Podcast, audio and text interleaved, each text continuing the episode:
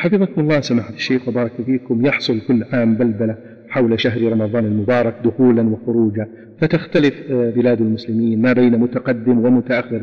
ما الحل لهذه المشكلة؟ الأمر واسع لكل أهل الأمر واسع مثل ما قال ابن عباس. لما قدم عليه قريب من الشام المدينة سأله ابن عباس بما صام معاوية وأهل الشام قال صاموا بالجمعة رأوا رأوا الناس بالجمعة فصام معاوية وصام الناس. قال ابن عباس نحن رأيناه يوم السبت فلا نزل نصوم حتى نكمل عدة أو نراه. فرأى أن الشام بعيد وأن لا تلزم أهل المدينة رؤية الشام.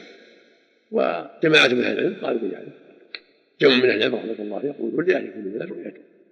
فإذا رأى أهل المملكة العربية السعودية انصام برؤيتهم أهل الشام والبصر وإن لم يصوموا وتراوهم وصاموا برؤيتهم فلا بأس. وصدق قرار العناية كما ذلك لكل رؤيته لا حرج.